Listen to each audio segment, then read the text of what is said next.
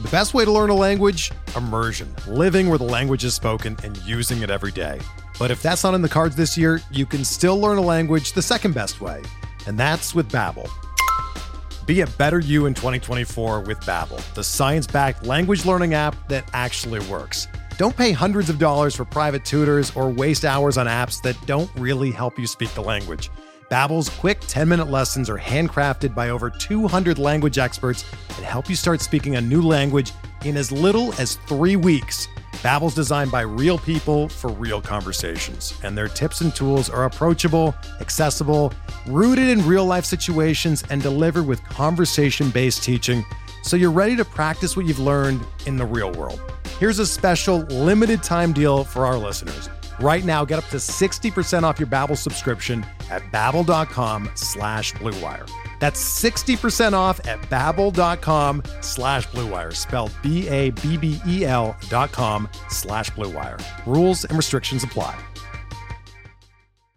What's up, guys? My internet crapped out halfway through recording this, but we're still powering through. Vinnie Pasquantino debuted and is Mike Matheny on the hot seat. Check it out. You are listening to KC Sports Network, the number one podcast network for today's Kansas City sports fans. With former players from your favorite teams, informed perspectives, and former insiders, this is the place for you. You can find us wherever you listen to podcasts or on our YouTube channel, all over social media, or our morning newsletter, KCSN Daily, dedicated to your Kansas City Chiefs. KC Sports Network is proudly presented by Emprise Bank, your partner in possible.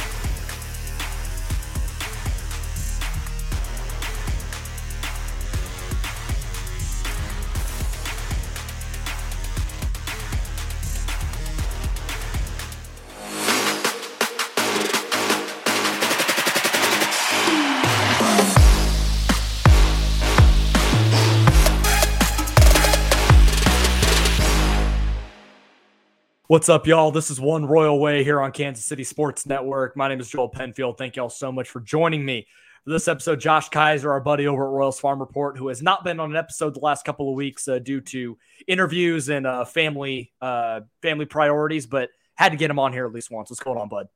Uh, not much. Everything's all good. We had a couple sicknesses running through the house, and uh, everybody's all good. But um, my my day started at 3 a.m with a with a, a crying child, and uh, uh, went to the pool this this evening with the family. And some little three year old called me fat, so I came home and I uh, rode the lightning with some hard Mountain Dews again. So now I am amped. I rode, I did the do again, and uh, I, I I'm I'm done with them my my sampler pack is gone, and I, I, don't think I'll ever ride the Lightning ever again. I don't. But it was you know fun while it lasted. Yeah, that's one of those things that I don't know if I could ever tap into those. Like I like a good seltzer every once in a while. I had a uh, the watermelon salt and lime Boulevard one at the yep. game on Tuesday night, but yeah, I I just don't know if I could do the hard Mountain Dew. But hey, good for you for for trying. I know Tuck enjoyed them. Uh, I think there was, I think they had some of the highest ratings on his uh, seltzer scale. So that's why I went looking. I was I went up to Iowa to, to catch some of those minor league games, and uh, when in Rome, I grabbed a hard. I don't know if they're qualifying as seltzer. If they are seltzer, I think it's they, hard Mountain Dew. They taste. You ever, you know how you look at like antifreeze? Yeah, they taste how you like want it to taste. Does that make? Yeah, it tastes like yeah. how you want or think. You think like antifreeze the, is Gatorade or something? Yeah, yeah, It's like the upside, the ceiling of antifreeze taste. That's what hard Mountain Dew tastes like, in my opinion. Does that make sense? Well, you're you're saving me some money because that doesn't yeah. mean that means I'm not going to go buy some. So I appreciate it's it. It's fine. It, it's yeah. it's fine. It was it's good to do one time. I would say that. Fair enough. Do the do one time. Do it once. Yep. Hey, there, there's a slogan for you guys. No free ads.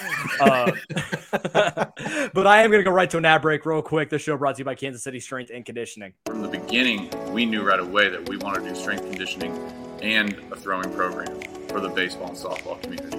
It wasn't something we were trying to back into or all of a sudden learn. We knew we were really good at these coaching these skills from the get go. And the fact that we're in the same business and the employees are all on the same page, you know, we can write a program based off of what a kid needs, not just getting him stronger or faster from a general sense. It's what does this kid need?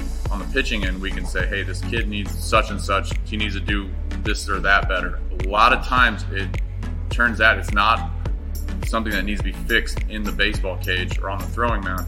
It actually needs to be fixed in the weight room.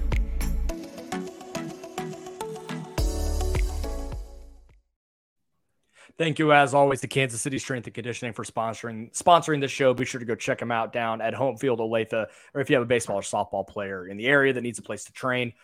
Josh, so there's been there was a lot of big news uh, that happened earlier this week. I wish I had the opportunity to record earlier, just didn't work out, unfortunately. So you all know where we're going with this, but we're going to start with the move that precedes the move we all want to talk about, which was Carlos Santana getting traded to the Seattle Mariners for a couple relievers, Wyatt Mills and William Fleming. Wyatt Mills is going to AAA and uh, in Omaha, and William Fleming is down in Quad Cities now.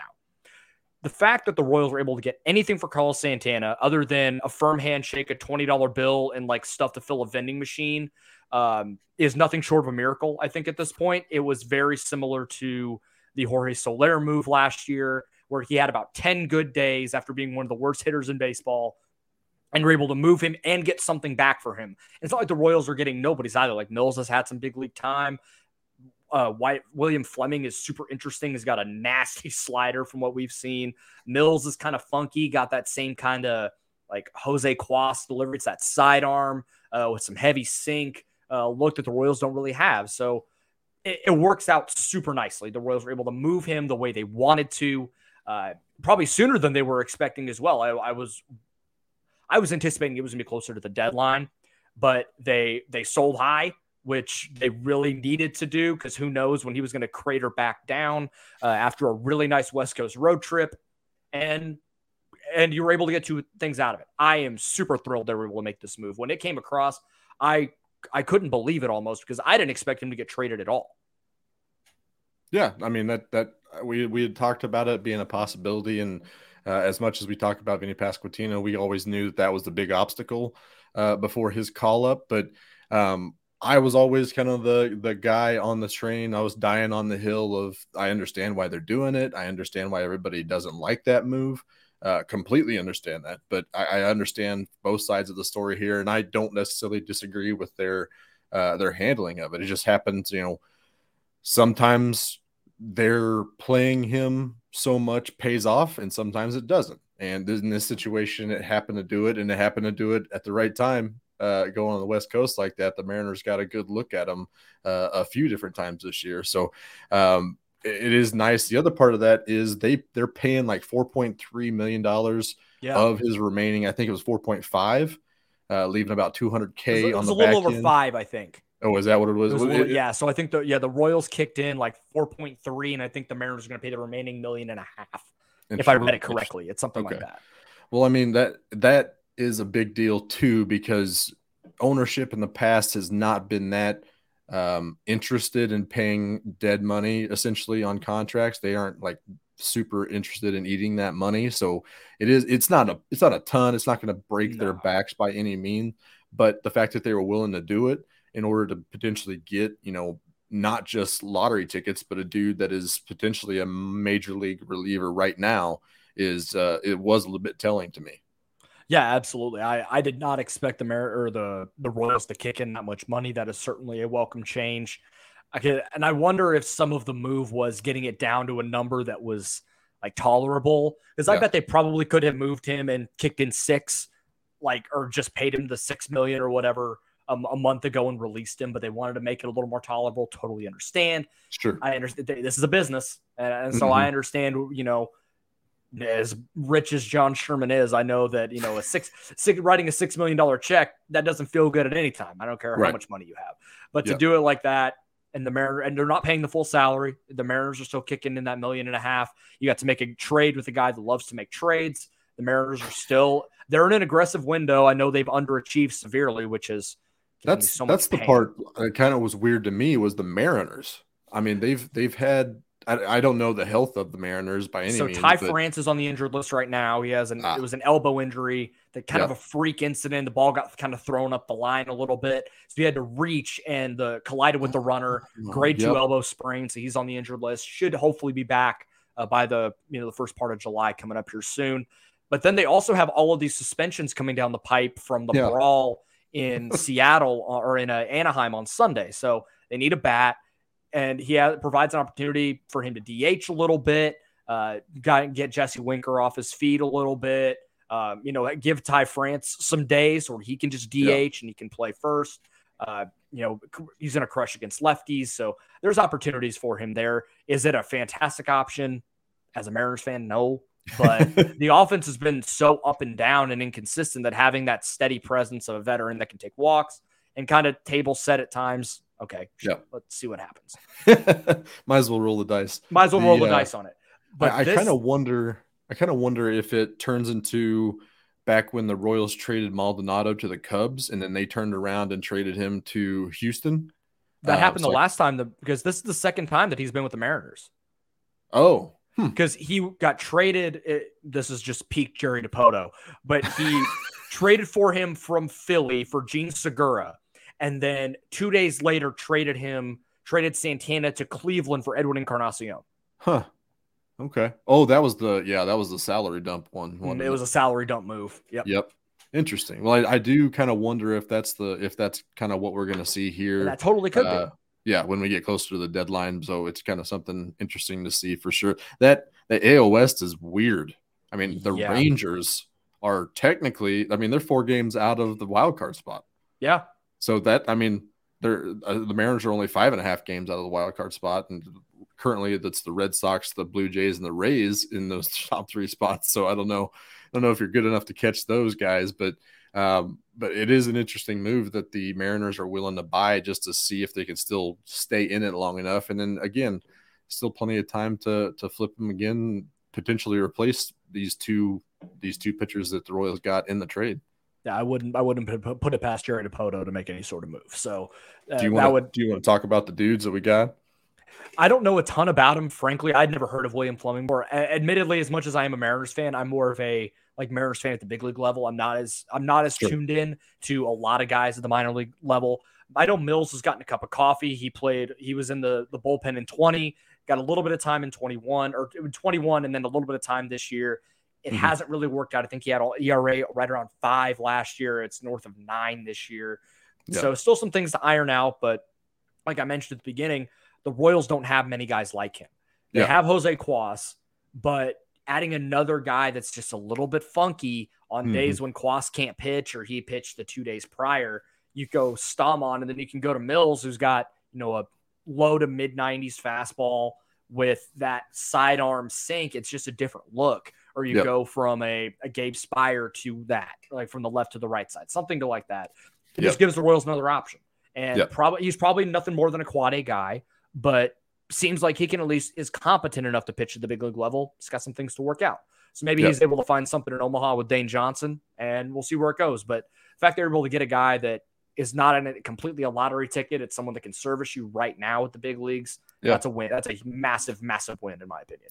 In his theoretical prime, so I mean, mm-hmm. he's got less, um, less than he's got 19 games of MLB experience. So if he does happen to work out, you got him for his prime cheaply, and that's exactly. You know, for a for a team like the Royals, that's a big deal. So this is a roll of the dice, uh, major league ready guy, and it kind of sets you up to to potentially throw in potentially like a Barlow or a Staumont at the trade deadline yep. deal to kind of buffer and, and, fluff up some of those packages a little bit. So um, I said fluff up the packages, um, but uh, it, it, just seems like this is just like you said, an option, potentially a depth piece guy, but also a guy that could alleviate some of the pressure that you would need to still fulfill a bullpen at the major league club, he would potentially do that. Um, Definitely. I uh, love I love the sidearm sinker. I mean, mm-hmm. his the horizontal run on that is like a forty three percent uh, above average pitch. So I'm I'm anxious to see. We saw some highlights. I think Alex tweeted a couple of them um, that uh, that he put out there. So I would encourage everyone to go check out how nasty some of those sliders are. But uh, but good stuff. Fleming, he was the uh, apparently the 27th uh, prospect according to MLB Pipeline in the Mariners system, and he's not ranked at all in this Royal system, which kind of tells you something about you know the the two systems t- systems relative to each other. Um, Fangraphs gives him a 35 plus value uh, in their overall value. Um, kind of average starts or average rates in A ball uh, in his 14 starts, still kind of old of him, but they're still trying to trot him out to uh, to be a starter. Um, and he's definitely got some upside. Oh yeah, uh, we'll see if they can. We'll see if they can kind of unlock some of that. But certainly a lottery ticket here. Well, it throws in a nice arm to go with Alcantara and hockey Yep. and some of those others that are going to go to that are in high A now. So And Uh, if we'll he see doesn't what work happens. out, if he doesn't work out, I mean, I don't want to. I don't. I'm not wishing this on I mean, anybody, but you've got the three prep arms coming up. You've got to think that they are theoretically going to be uh, at Quad Cities next year, and if that's the case, and, and Fleming's not necessarily working out, it's an easy cut at that point. Yeah, exactly. So the reason why I am so happy that Carlos Santana was moved about 15 minutes later, it is announced that Vinnie Pasquantino was selected from Omaha, made it to the big leagues. Uh, and the corresponding move there was uh, Ronald Bolaños was designated for assignment. I would imagine he clears waivers and ends up in Omaha. So it ends up working like an option. So Mhm. Vinnie Pasquantino is a big leaguer now, something we have been clamoring for since when was opening day? Like the day after opening day, something like Yeah. that. Um, I think it was like April. So I think April 7th was opening day. So like April 8th, like, okay, can we get Vinnie up here now? Finally happens. And the reception was incredible. Uh, he he actually called me as he was on his way down to Omaha or from Omaha on that Monday. Um, he kind of let me know like five, like he gave me like a five minute warning before uh, the news was announced. So that was that was pretty cool. Uh, I, I you know, Vi- we've been able to develop a friendship with Vinnie through Royals Farm Report over the last couple of years. So it was it was incredible to see him get that opportunity. An easy guy to root for uh, from the minute that I, I met him. So and to see the the the player side of it come through because the person was incredible, and I was like, man, if Yeah. he ever makes it to the big leagues, people are going to love you. And that's just that's the case, and it just so happens that he's one of the best prospects in the system, from an 11th round pick to a top 100 prospect to a big leaguer. That's a hell of a hmm. story for anybody in any system. Absolutely. So I, I absolutely love it. He did not play on that Monday, uh, which sucked because you, me, and uh, Alex and Drake were at the game. We were really hoping, but I mean, it was it was setting up for destiny. it, it really was because we'd already planned to go to the game anyway, Yeah, and it just happened to work ahead. out. Yeah. But uh, but he was in he was in uniform. They were facing a lefty. He had just gotten into the ballpark at like 4:30. So yeah, there was no way they were going to let him start. We were hoping maybe a pinch hit opportunity. Uh, that didn't come, but he comes in on Tuesday. And my wife and I went to the game as well because I, I had to be there for his debut. I feel like I had been riding the Vinnie hype train and driving it for so long that I felt it was important to be there. Like I had to. If I wasn't, I would have been disappointed in myself. but he gets a standing ovation first at bat. And again, like for an 11th round pick to garner that much love from a fan base immediately is really incredible. And it wasn't just like a clap of, oh, what a cool story it was. This guy could be a part of the future. So anticlimactically gets a first pitch heater and hits into a double play. it was just like, of course, it had to work out that way. Yep. And he doesn't I have a like- hit through two games. Uh, he played in the day game on uh, on Wednesday too, and wo- worked a couple walks. Yep. If I can spin this to any sort of positive, and I, I don't think folks are, are expecting him to come in and light the world on fire. How how can you? Most rookies don't. Yeah. But he doesn't look out of place. He didn't look uh, like rattled. He didn't look like he obviously a little antsy. I would have swung at the first pitch no matter where it was. The the if I was in his shoes, they could have thrown it into the other dugout, and I was probably going to swing. so he got a first pitch heater and he crushed it. Hit it 106 miles an hour, just hit it on the ground. Yeah, But was you know, I mean, pit- there were pitches like barely on the outside corner, take. You know those, you know that slider in, taking it, fouling off some pitches. He just he looked comfortable and he was putting Yeah. together good at bats. He was hitting the ball hard. So it's a one of those things of a good process with bad results. And normally when you have something like that, the results are going to work in your favor more often than not. So I have there is no reason to be alarmed that Vinnie is 0 for 5 or whatever in his big league career to start. He's going to be just fine. He has shown enough tools that he is going to be a huge part of the future of this team playing first base and DH. It, did he get a bigger ovation than Melendez did? He did, but he also did. The, it was a bigger crowd. I, I was True. at the game for I was at the game for Melendez. It was not a real big crowd, even though they were playing St. Louis. So, Yeah. and that was also some of it was there was a lot of St. Louis fans in there. So, not a lot of cr- not a lot of uh, uh, not a lot of cheers to go around on a day Right. like that on a midweek game and playing St. Sure. Louis. But he got as big of a, a pop as Vinnie did on opening day, or at, Yeah. as a Bobby did on opening day. Yep. I was that. wondering about that, and and I mean, it obviously speaks volumes about the the scouting and the player development in the Royals to see him and develop him. But it al- at the same time, he needs credit for that too because he's the one putting in the work. He's the Oh, one who understands what it what he needs to do day in and day out. He's got the right attitude. He's he's an absolute born leader, which might be my favorite part about it is not only is he like gifted with the skills naturally, the charisma, charisma, he's he's got all that and he wants it. He wants to be that dude. And that I think that is a huge huge part of this next wave is they've got the the superstar and Bobby, they've got the great, you know, maybe like all-star multiple all-star appearances between Melendez and Pratto. And they got the dude, the glue guy, the the guy that's going to be controlling the clubhouse and keeping everybody in line and focused and and light you know light light in their uh, mentality. So I, i'm just all around pumped to see vinnie at the big league level but i'm also pumped to, for this organization to be able to uh, develop and scout and, and bring this dude up. It's not it's not you know neither side gets all the credit but it, both sides need to be given credit for for how good vinnie's been. So just just absolutely ecstatic for him. We we did the math at the park the night he got here, but he had exactly 533 plate appearances.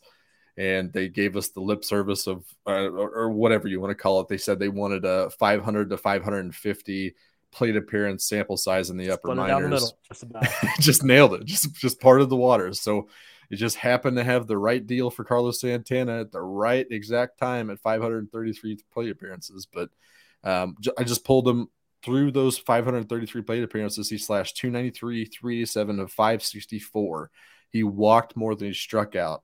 He had 28 ding dongs and 107 ribbies. And that's basically 533 is basically one single season. So, not saying he's going to do that, but that kind of slash line and that kind of production at the upper levels of the minor leagues is not nothing. So, there's reason to be pumped up for this, reason to be rooting for this guy.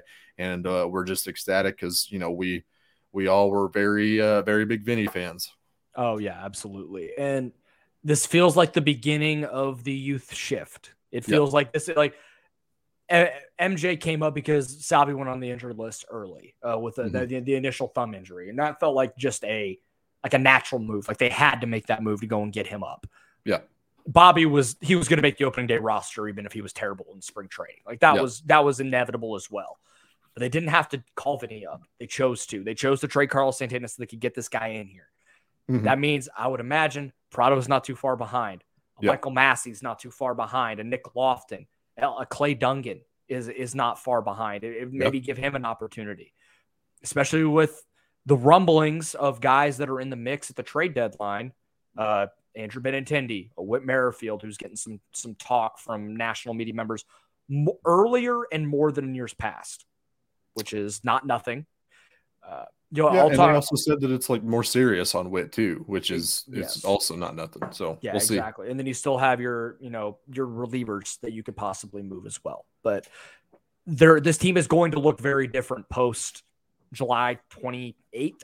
Like whenever mm-hmm. the the I think August 2nd is the actual trade deadline, but end of July, beginning of August, this team is going to look very different. And it kind of starts with Vinnie coming up on Tuesday yep. and making his big league debut we're going to see Pratto get an opportunity. We're going to see probably Dungan get an opportunity. We're going to see a lot of guys that are a part of the future of this organization get some run and get some opportunity. Will it lead to a lot of wins? No. But what does it matter at this point? No. So you might as well get these dudes in, get them some run, get them a cup of coffee at the big league level, and see if they're a part of your future. And I believe that a lot of these guys are a part of that future. So you might as well start getting these guys together now so that by next year, they're at least – all seasoned enough that they they can start to learn how to win games at the big league level. Yeah. The, the question I was kind of thinking about uh, with all this, you brought Pratto up.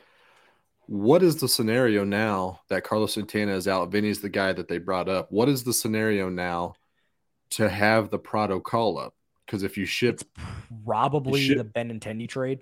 Benintendi, and then what? Whit Merrifield goes to left. Hunter Dozier goes to right, and Isbel is still floating around somewhere. and then, I, I, don't know. I mean, where's Pratto still at that point? Is he playing first base with Vinnie on DH then? I think he's played left field. He's you played so? a lot of left field recently. And when they hmm. and there were games when Vinnie was at first and Pratto was in left and Pratto was in right. Yeah. I don't think it's just positional versatility at that point. Right. He's played a lot of outfield and he is looks serviceable out there. Is the Alex Gordon levels? No, but who is? I mean, right. I didn't think Andrew Benintendi was spectacular last year, and he won a Gold Glove. So I wondered how much of that was just the fact that there wasn't much in the AL left field that's running. very, very fair. But, he, but I, I, mean, think there's opportunities there. he was good. And there are, there are opportunities where you can put Pratto at first and you can DH Vinnie, or you can put Vinnie at first. You can put Prado in, in left. You can put Dozier in the in a corner and pray. You can put Isbel Yeah. in left, and Right. you can put Pratto at first. Like there there are, or you can DH Pratto. Like there's so many different options here with it. I think Pratto has shown enough athleticism, enough versatility that you can be like, okay, I think we can make this work. And at a certain point, it's get the bats in the lineup and let them hit, Yeah. and worry about everything else, all the ancillary stuff. Worry about it later, and Yeah. just get these guys in the lineup and get them at bats because that's what I care about more than anything. I don't care where they're playing. sure. I just want to see them in the lineup, and I want to see if this all works. It's it's gonna be yeah, it's gonna be interesting to see how they try to do that if they try to do it. And and yeah, Pratto and Pratto and, and Massey might be the only guys that might realistically see. You might see Dungan, but he's his production plate's not super great. He's heating been good as of late. Uh, they, Yeah. Ball, Bally Sports it and Alex, I think a little tongue in cheek, tweeted about, "Oh, it's coming." Like, but I mean, he's hitting 286. He's flat. He's got an OPS a little over 800, I believe. oh, that's been up June. since last time I saw. Hmm. Yeah, it's like around seven, seven, 80, 800, something like that. So Oh wow. maybe he okay. gets an opportunity as an old, you know, an older guy that you know, just hey, get your cup of coffee and let's see what happens. And, and may, hey, maybe he figures it out at the big league level, and he's your they they he seem be to a have loved him over the last like two spring training. So why Yeah. not? who knows. So Why not? there's a lot to like here. And the season has obviously been what it is, but I think that was one of the biggest jolts to the fan base was seeing Vinnie up. It was some of the happiest that I've seen the fan base since Bobby made his debut. So I mean, Yeah. that's a long time between moments of bliss for our us as fans. Yeah, yeah. It's uh, it's it's good to see, and and I, I sent a tweet something like you know, uh, lower lower parking cost check, lower ticket cost check, get Santana out check, call Vinnie up check, and that the Royals were trying to keep you interested in this season. And that seems, I mean, that's kind of what this was. We all knew that Santana was wasn't going to be a part of this team on the back half. He, he was eventually either going to be DFA'd or uh, or traded, but Eh, just to see them acknowledge that, go ahead and get the deal done, get Vinnie up, and get people in the seats and, and cheering. Tuesday was also Miller Lite Hawaiian shirt night, so I I'm sure that was probably a big attractor as well as Vinnie. It's a solid but- looking shirt. I have one sitting in my closet now. It's a solid, solid shirt. I can't. You're going to need to wear that on the podcast one of these I- nights. Hey, don't tempt me with a good time. I'll do it for Is that a free ad? that good enough. I mean, it's the rules. Hey, I, you know what? I'll wear it on Tuesday for the uh, our uh, our recording post Fourth of July. I like it. That's uh, keep it leisure suit Larry. Let's do this. Okay, so okay, Alex, when you listen to this, you're wearing a Hawaiian shirt on uh, on the recording. I don't think I'm have one. I'll just have to like cut off some sleeves or something. Go real, real white, You white trash. find one at Walmart for like six bucks. Okay, but I mean, do they have Josh sizes? That kid at the pool called me fat, so I'm a little body conscious right now. I don't know, dude. You'd have to go check. But hey, we, Tangent- we talked about the lower ticket prices. We talked about the lower, you know, lower uh, parking prices. That it's kind, it's nice. It's hot out, but it, there's a lot of there's still a lot of good baseball. You can go watch Vinnie in person if you're looking to take your crew out to the K this summer. Be sure to check out our friends at Tickets for Less. Ticketsforless.com has the best selection of tickets to all your favorite sporting events, concerts, and shows, including the Royals. Tickets for Less never charges per ticket fee, saving you big time over the other sites out there.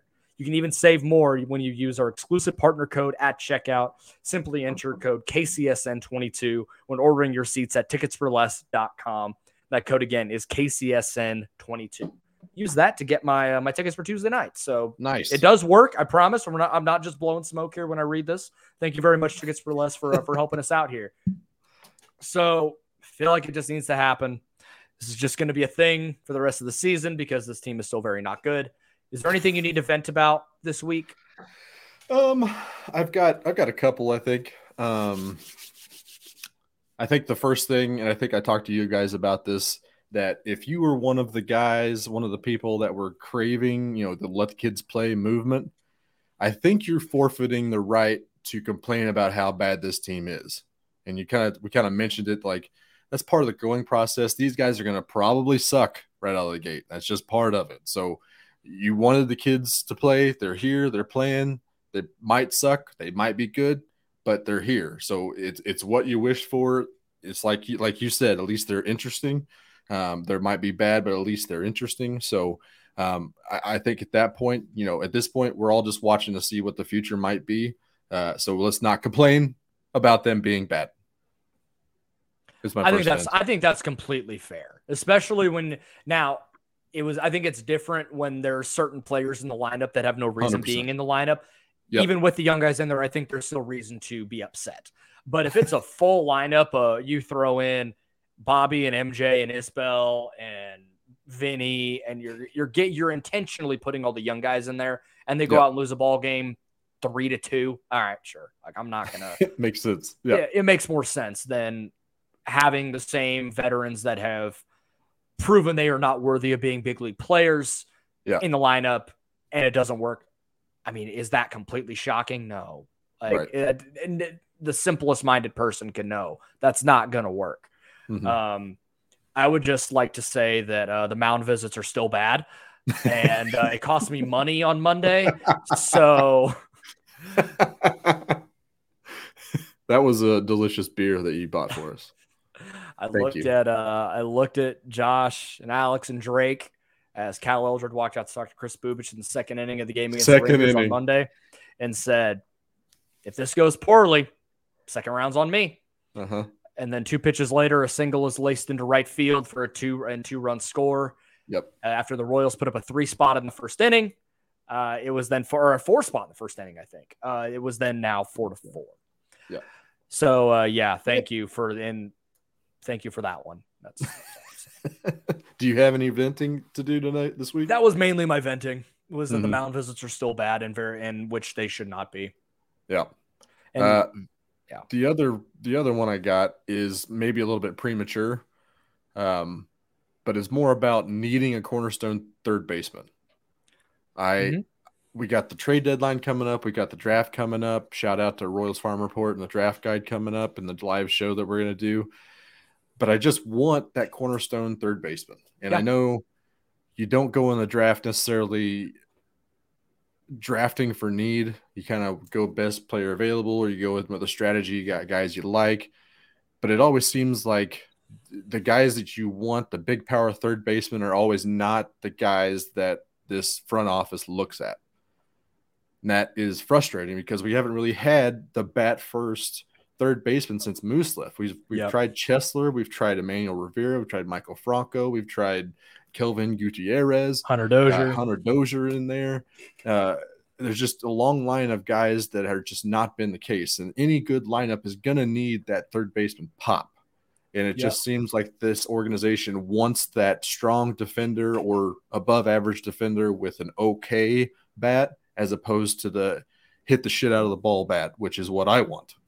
So that's that's fair. Uh, I think that's going for that. Come. I mean, who knows? You can yeah. you can trade for that. Who knows what you're going to get from some of these these deals that you may or may not get. Who knows what you're coming out? It doesn't look like Cam Collier is going to be around at nine, but he's still 17 years old, so that's still going to take a lot of time. Jacob Berry, Jace Jung, both guys that don't really have a defense position, so that seems to be like take them completely off of uh, Picollo and Dayton Moore's radar at that point. I would just assume so it just doesn't seem like it's going to be another trade deadline, another draft. At the third base is not going to be a, a, a you know, a what's the word I'm looking addressed. for? Addressed. That's what it is. Thank you. And and it's just going to be missed again. So again, premature venting, but I just feel like it's going to happen again. I, I think that's fair too, and I, I agree that that does need to be uh, addressed soon. I think we talk about a lot how the Royals don't really have a center fielder of the mm-hmm. future. Mm-hmm. Uh, they don't really have a third baseman either, or at yep. least you know one that's close. Yeah. Maybe you can move Michael Massey over there, but I don't know if he is. I think I think that could work if you really want to try and get somebody. But is he a cornerstone type? I don't think so. They've been as much as I as much as I love Massey. I I don't know. Nick Loftin could probably play there in a pinch, but then again, is he a cornerstone third baseman? No, because you can right. move him to the outfield, second base, wherever. Yeah. They the only one that I think the, the, the closest thing I think you could get right now is if you make a trade. And yeah. it's the trade to Toronto that I would do backflips for. And that's you package a reliever with Andrew Benintendi for Jordan Groshans, mm-hmm. who has not hit for a lot of power. There's a ton in there. I think it's at least a plus power bat. Yeah. again, you lock him in a room with with Drew Saylor and a bucket of balls for a couple of months, and Yeah. maybe you can tap back into that. But that would be that would be, I think, the closest thing the Royals could get if they make that move. Then I feel good about that being your third baseman of the future, at least for now. And Sure. maybe in the draft you find someone. I the Royals are going to probably they can find someone in the sixth round who ends up being that guy. I don't know. Uh, they've done a good job finding gems in the past, so Yeah. who knows? Yeah. You maybe can play Jace Jung there, but I don't love it. Jacob Berry is a turnstile at third, I, so I'm not not feeling that. If if that's the now if the, if the Royals are going to draft Jacob Berry, he's going to be your DH moving Yeah. He's probably Which is- like Billy Butler oh. 2.0. Yeah. Then what do you do with Vinnie if that's you know if he's still That- around at that point? Yeah. You play him at first, and then you absolutely have to push Pratto potentially to an outfield spot. So Yep. There's some other moves that could be made maybe this offseason. I don't Yeah. know. there's Uh, not much not much of a third baseman free agency coming up. So it, it's going to have to be a trade again. Yep. Um, and third basemen are not cheap whenever they're traded. So I I, I mean. Just from the Benintendi trade, I mean, the Toronto Padres are both checked in on him, but like the Cardinals, the Yankees, and the Rangers all could use some left field help. And all four, all six, or all five of those teams have at least one, maybe two guys that could be serviceable big bats at third base that I would love to target. And it just doesn't seem like it's going to be the case again. So I'm going to be let down again. I'm going to get to watch Emmanuel Rivera again next year at third base. Uh, God love him. I'm not, I don't have anything against him. It's just not what I'm wanting from third baseman. I don't know how much longer his leash is going to be. Yeah. It's kind of surprising. I don't know. I don't know what the yet. answer. And frankly, I don't know what the answer is at this point. But I don't Yeah. think it's Manuel Rivera. Uh, I don't think they're going to move Bobby Witt Jr. back to third. He was good at third. He actually grayed out as one He of the better third Yep. basemen in baseball. Uh, Yep. But I think he's going to play. They're going to let him play his natural position. And I mean, they're playing Nicky Lopez there right now, which yeah, that's their ha- that's just the kind of the hand they're dealt at the moment. Right. So I- I don't I know don't what the answer is, but it's definitely going to be one of those things as as we see the trade deadline and as we see the offseason of where can the Royals go to get that that third base type. Yep. So uh, we got a lot more to talk about, and we will uh, hit some more topics here after the break. We're driven by the search for better. But when it comes to hiring, the best way to search for a candidate isn't to search at all. Don't search match with Indeed. Indeed is your matching and hiring platform with over 350 million global monthly visitors, according to Indeed data, and a matching engine that helps you find quality candidates fast. Ditch the busy work. Use Indeed for scheduling, screening, and messaging so you can connect with candidates faster. Leveraging over 140 million qualifications and preferences every day, Indeed's matching engine is constantly learning from your preferences, so the more you use Indeed, the better it gets.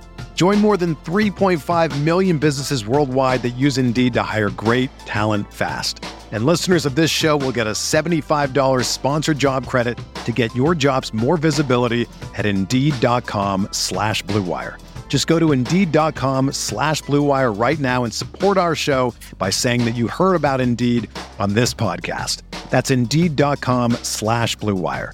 Terms and conditions apply. Need to hire? You need Indeed. When you need mealtime inspiration, it's worth shopping Kroger, where you'll find over 30,000 mouthwatering choices that excite your inner foodie. And no matter what tasty choice you make, you'll enjoy our everyday low prices, plus extra ways to save, like digital coupons worth over $600 each week. You can also save up to $1 off per gallon at the pump with fuel points. More savings and more inspiring flavors make shopping Kroger worth it every time. Kroger, fresh for everyone. Fuel restrictions apply.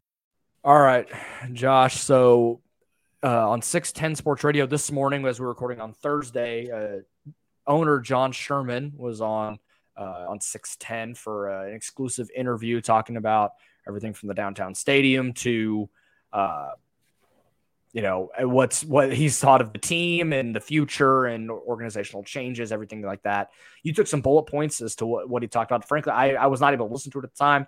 I caught some snippets. Uh, you were Hmm. able to, to find the whole thing. So, what, what are some of your thoughts here? And we can just kind of go back and forth on this. Um, primarily, number one, it sounds like a downtown stadium is happening.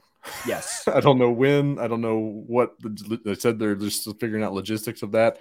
It sounds like it's a done deal. He even Yeah. brought up like the Wrigley renovations from from a couple years ago. It cost like six hundred thousand dollars to renovate, um, and he just figured, you know, with all every, all the things kind of thought of, it sounds like a downtown stadium is going to be the way to go. How it's funded, who knows where it's going, who knows. He said he did like maybe like the East Village location a little bit more. That's always made the most sense to me, but you know, again, still who knows. Sounds like it's going to happen. So that was that was the first one that kind of stuck out to me. Um, the other part, a lot of people have been talking about that that Sherman himself is not okay with the status quo. He says he wants it you know, he expected things to be better. He's been talking to JJ and Dayton every day to, you know, how do we make this club a little bit better every day? Um, he's obviously not okay with it, but he does, you know, have the patience. He does understand the the long, the long form, long term idea. He knows that it has to be done the right way, and it has to be patient for that. But he's also impatient for the fans. He and he's sympathetic to the fans. He listens to the fans. He understands the fans because he is a fan.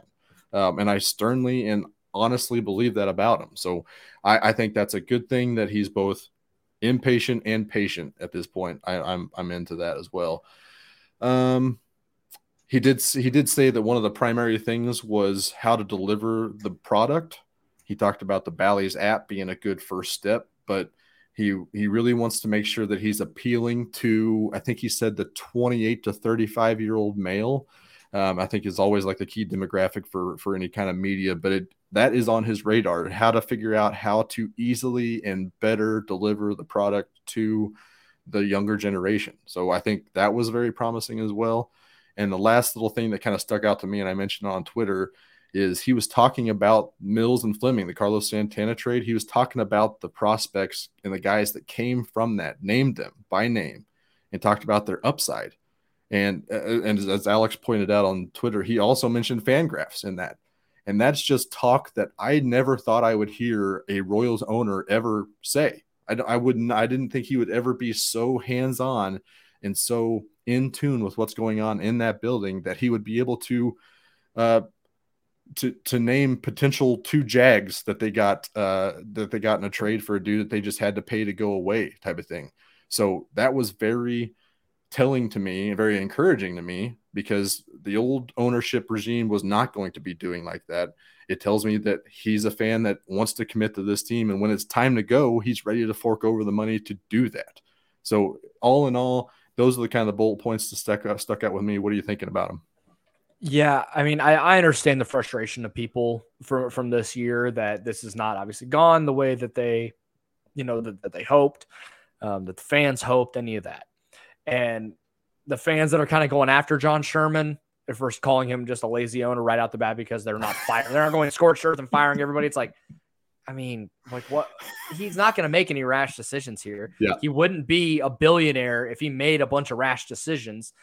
So he's going to be very calculated.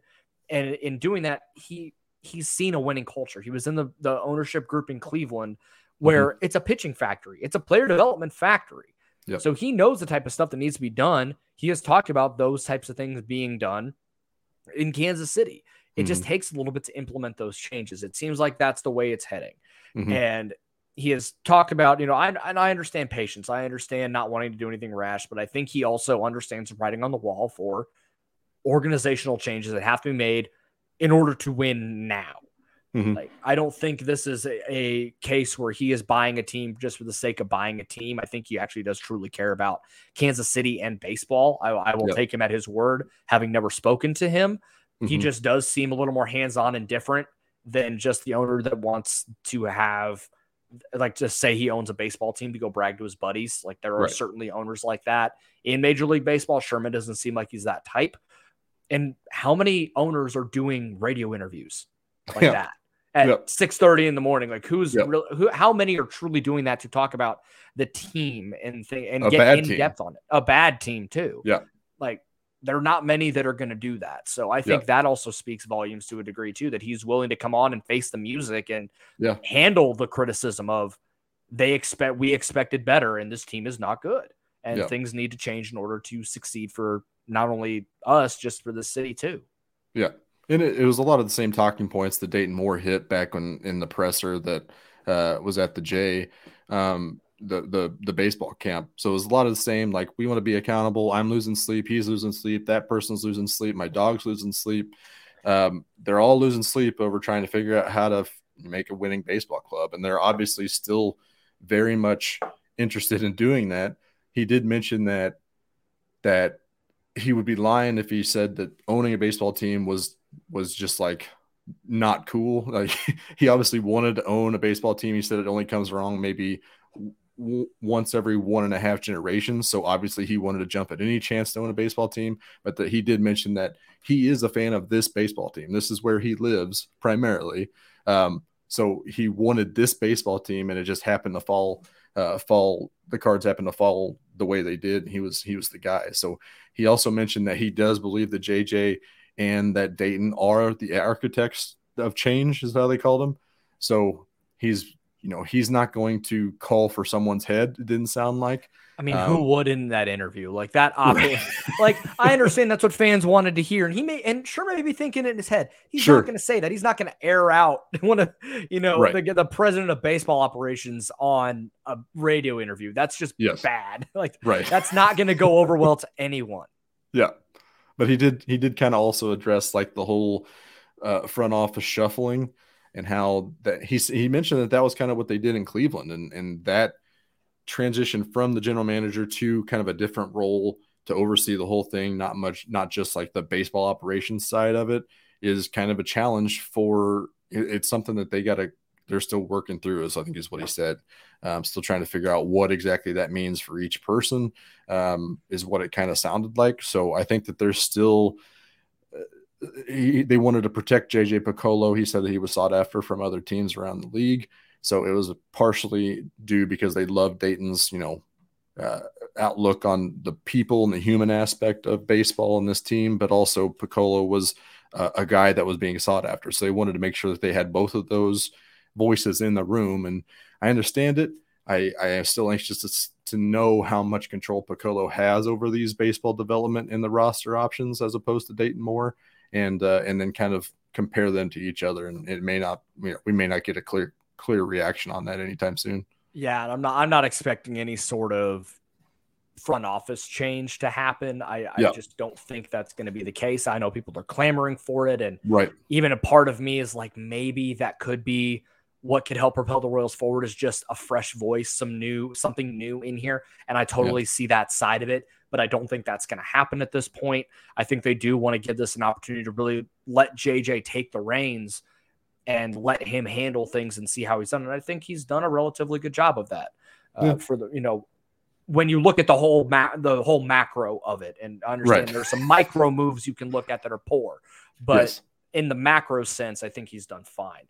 Mm-hmm. I, I do. I'm I'm cool with Dayton just kind of taking a step back and almost being like a minister of culture.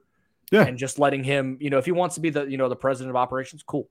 Mm-hmm. Um, but if he wants to do like 2% of baseball operations and let JJ really handle it and let uh, some of the scouts and, you know, you, you know, elevate some people, get really let Drew Saylor run the, run this, you know what, like, yeah, let's do it and let's see what happens. Yeah. So there, I think there's some shuffling that's still going to happen. I think there's some shuffling to be done. I just don't mm. know how much is going to happen at the front office level. And now let's go to the shuffling that I do think is a little more inevitable. and I'm not saying it's going to happen now. It's probably going to happen at the end of the year. But part of what and John Sherman obviously was not going to explicitly say it, but he did talk about you know evaluating everybody and seeing mm-hmm. that changes are necessary to succeed, right? Something yeah. to that effect. So there was the it was the Josh Vernier article or uh, radio thing that he did uh, on his show talking about how tense the locker room is and how quiet it is. I've never seen a major league clubhouse be that tense, that quiet, anything like that and that's not good. Like for any in any sense, I don't care how bad you are, you can't have that. And it's just another example of the same mistakes that doomed Mike Matheny in St. Louis are dooming this team in Kansas City. There are way too many parallels right now. Like there are there were articles out there about how intense and quiet and like on eggshells every player walked around the locker room in St. Louis. There are examples of player misuse and rushing guys back from injuries. Oh, look, Salvador Perez is basically done for the year. A mismanagement of the bullpen or over management of the bullpen, leading to guys getting taxed and used too often to where they fall apart late in the season. We saw that last year. We're already seeing it this year.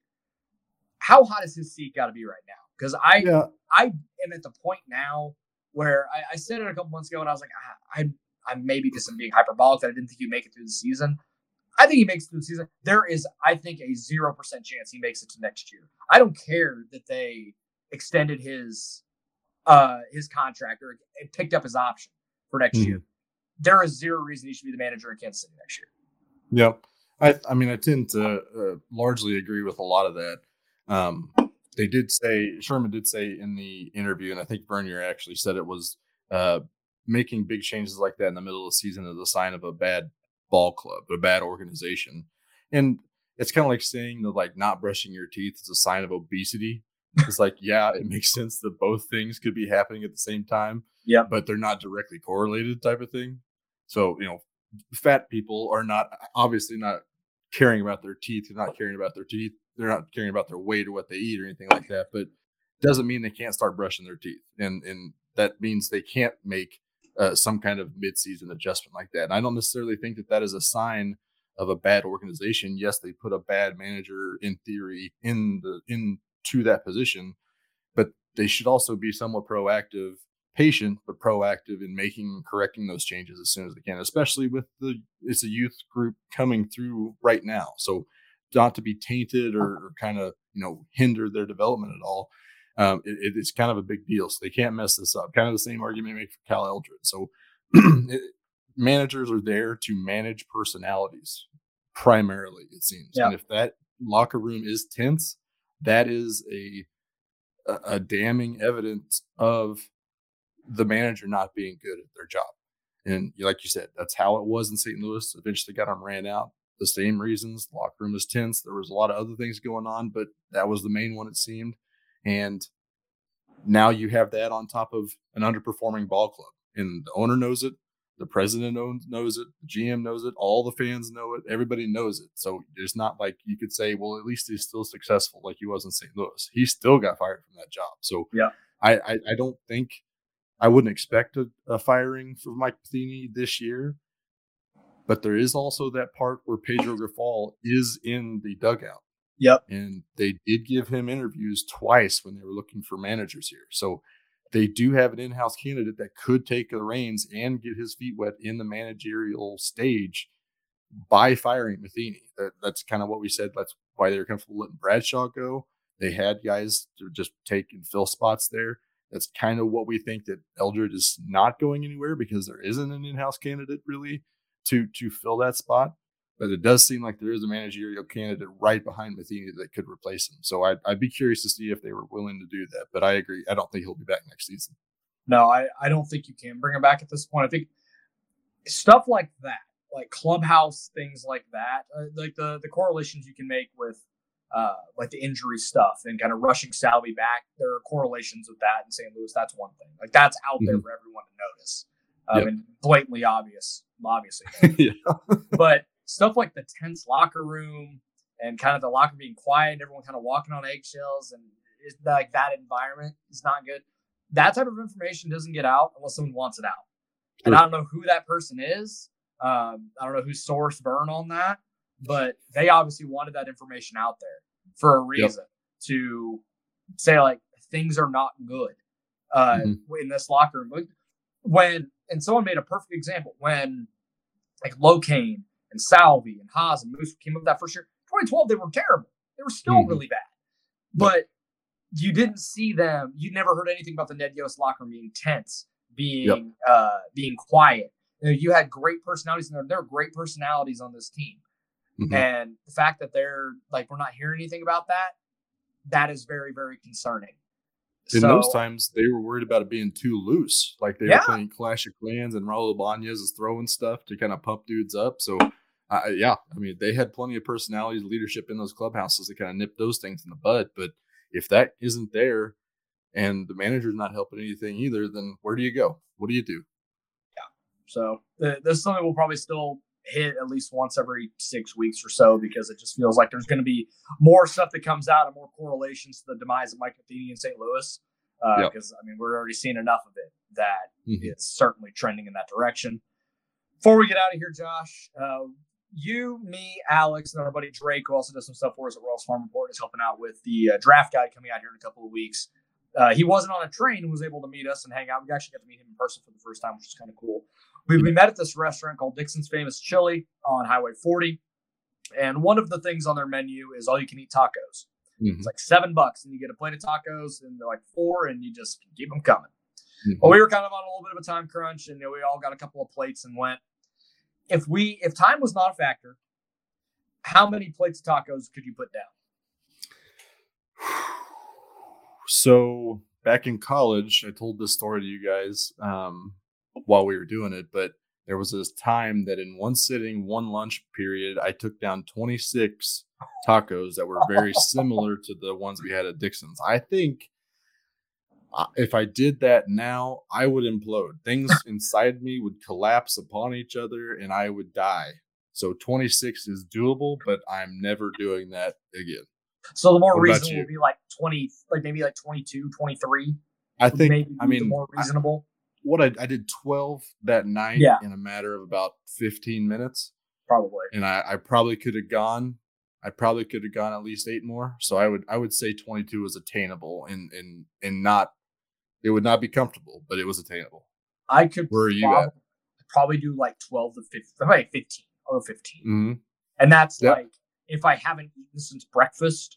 Yeah. like I have water only, like that's probably the most I can do.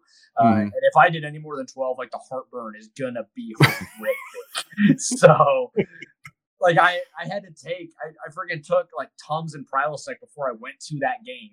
I'm 25. I shouldn't be needing to do that. that's a vet that's a vet move that's uh if you're already in that if you're already pulling that stuff your uh your soul is older than uh than you think it is Be- Being told you have an old soul at like 12, it's like, oh, you don't have any serotonin. I've been told that since I was a kid. It makes sense. it's a compliment I swear yeah, that's what that's what it counts. Well, y'all, thanks so much for tuning into this episode. We will be back. I hope y'all have a great and safe uh, holiday weekend. Uh, we will talk to y'all on Tuesday. We'll, uh, I think it'll be come out on Wednesday. Uh, Royals Farm Report. We're going to talk a little more draft and kind of recap the first half of the minor league season. A couple of teams, I believe, are in the second half technically now. The Columbia Fireflies are a second half team, so we were hoping there. Um, we got a lot, a lot of fun stuff coming up here over the next couple of weeks with draft, trade deadline, All Star game. It's all going to be good. Stay locked in on it, and we'll talk to y'all soon.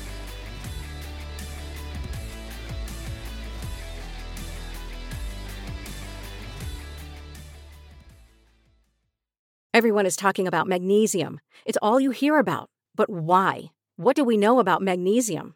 Well, magnesium is the number one mineral that 75% of Americans are deficient in. If you are a woman over 35, magnesium will help you rediscover balance, energy, and vitality. Magnesium supports more than 300 enzymatic reactions in your body, including those involved in hormonal balance. From functional medicine doctors to mental well being and female hormone experts, we all know that magnesium is the one mineral to improve all aspects of well being and health. But which one? Magnesium Breakthrough from Bioptimizers, the trusted choice recommended by leading experts with seven best absorbed forms of magnesium to ensure your body receives the support it needs for overall well being. Go to bioptimizers.com slash balance today and use code BALANCE10 for 10% off. Support your journey to wellness at B-I-O-P-T-I-M-I-Z-E-R-S dot com forward slash balance. Magnesium Breakthrough from Bioptimizers, your foundation to optimal health and vitality.